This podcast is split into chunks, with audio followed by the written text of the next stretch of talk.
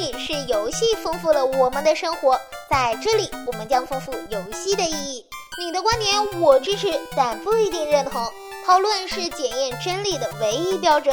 这里是游戏论破，为你诠释游戏的另外一面。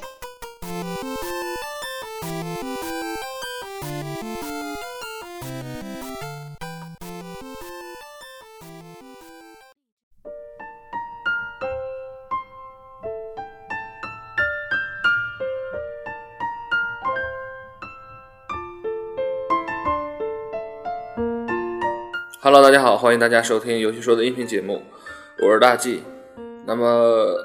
在这个时节呢，春天来了，万物复苏，大草原呢又到了动物们叉叉叉的季节了。那么说到了这里的话，你们知道小编今天想要给大家聊一些关于什么的话题吗？其实就是关于感情上面一些恋爱吧。嗯，小编因为看了之前我写的很多文章吧，包括很多东西。就是说，基本上游戏类型大概已经给大家说的差不多了，但唯独呢还没有讲过关于游戏类别中一个比较有趣的分类，就是恋爱游戏。那么这一期呢，我们就来聊一聊关于恋爱游戏上的一些事情。那之所以说它有趣呢，是因为最开始呢，小编会觉得这个分类呢不像是游戏，玩的呢也比较少。不过呢，后来我发现，其实这类游戏呢，既然能够诞生呢，也能够被很多人喜欢，自然有它的道理。这一期呢，我们就来聊一聊它吧。那我们如何定义恋爱游戏呢？我们常说恋爱游戏呢是一种特别的游戏类型，恋爱呢是一种游戏题材，通常呢出现在美少女游戏、养成类游戏或者是冒险游戏当中，所以呢也有人将恋爱游戏并入美少女游戏当中。但是严格意义上来说呢，恋爱游戏中呢是不规定恋爱游戏对象的性别的，所以将恋爱游戏合并到美少女游戏当中呢是有歧义的。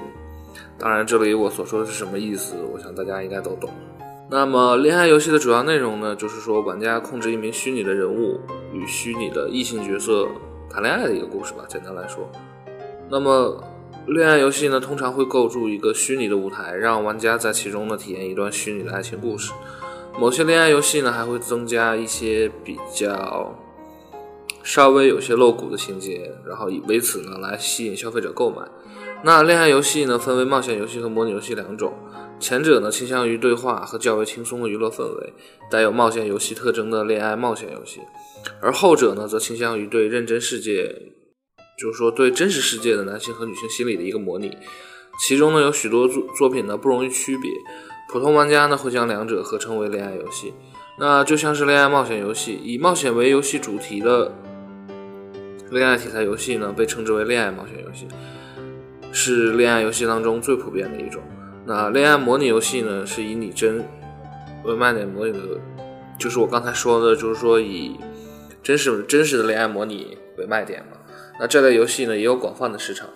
和恋爱冒险游戏比较起来呢，这类游戏呢，在故事上的夸张程度比较低，写实程度比较高，有些呢还具有对现实社会恋爱进行指导的功能。两者更明显的区分呢，在于恋爱冒险游戏重视对话选项，讲述剧情推进。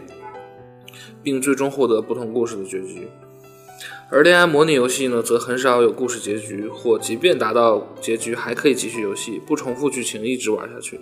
一般呢，在恋爱模拟游戏当中呢，玩家还可以看到各种游戏中的数值系统，比如说好感度呀、心情度呀，这样就可以判断女主角的心情与选择，然后去思考自己应该选择哪些对话。那像是在恋爱冒险游戏当中呢，则很少有类似的提示。其实说白了，恋爱模拟游戏呢，就有点类似于带有恋爱元素的模拟养成游戏。那既然其中说到了这个最大的一个分类呢，就自然而然要有游戏带进来了。那像是模拟养成类游戏呢，其实它是属于模拟游戏的分支。养成呢是模拟游戏的核心元素，玩家呢需要在游戏中培育对特定人物的人或物获得成功嘛。那养成游戏呢，最有名的就是《美少女梦工厂》系列。呃，据我所知的是，一共有五代，由玩家呢来养育儿女，可以培养他成成长、学习、恋爱，直到结婚或者工作。那因为不是现实中真实存在的，所以叫模拟养成，也称模拟育成。那类似的呢，还有模拟经营类游戏等等。那现在正宗的纯模拟养成游戏已经很少了，大多数游戏呢都是恋爱养成模式，而恋爱养成里呢，大多都削弱了养成的部分，以恋爱为主。因为大部分的模拟养成游戏都不会缺少恋爱系统，而相对的也有相当一部分的模拟恋爱系游戏呢是通过数值和自由安排来追求喜欢的角色，所以很多人呢会把这两个概念弄混，但实际上这其实是两种不同的游戏类型吧。那能够自由操纵形成的恋爱游戏呢有非常多，这些游戏呢也会设置一些属性，但最终呢都是通过培养数值而达到追求攻略对象的目标。如果无法达成所攻略的人物所需要的数值或者好感，那么就会在结局上判定为失败结局。但一般的养成游戏呢，尽管有不能使其继续下去的中途结束，但不会有结局判定上的失败。就像是《美少女梦工厂二》，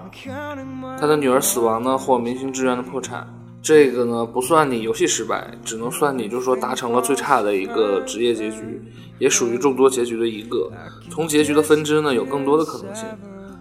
那期间呢，最容易让人搞混的呢，就是其实就是《心跳回忆》的系列，很多人呢容易把它搞混，归属到养成游戏的行列里，因为它给玩家营造的呢是一种很自由的游戏模式，三年下来的行程安排随你走动，并且有各种课程带来的属性加成，这都和养成游戏的模式都很接近，包括也有因为课程的学习带来学业上的分支交代的一段文字，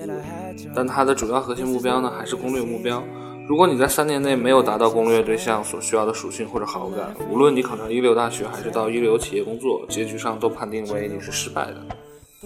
而且在最后选择的学校或者企业呢，是否会随着你所攻略的对象考进的是一个学校或者说是同一个企业，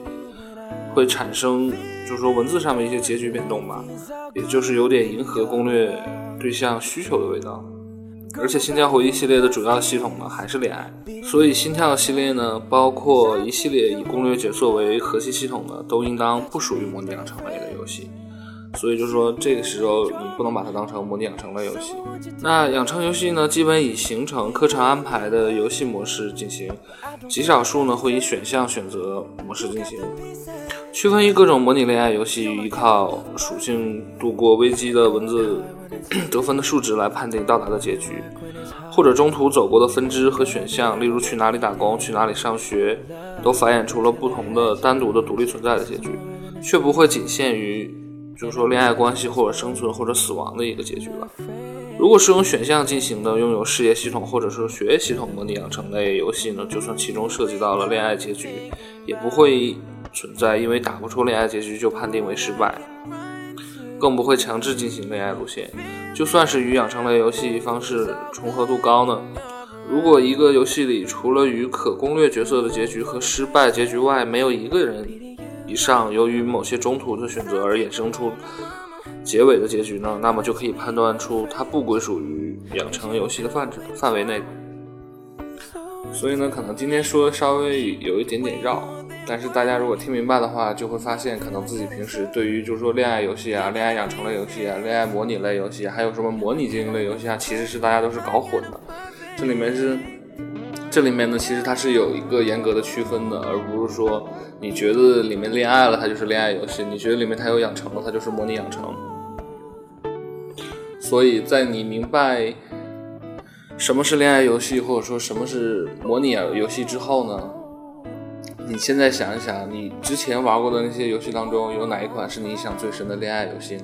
也欢迎大家告诉我吧。那么看一看时间呢，这期也差不多了。那我是大 G，我们下期再见，拜拜。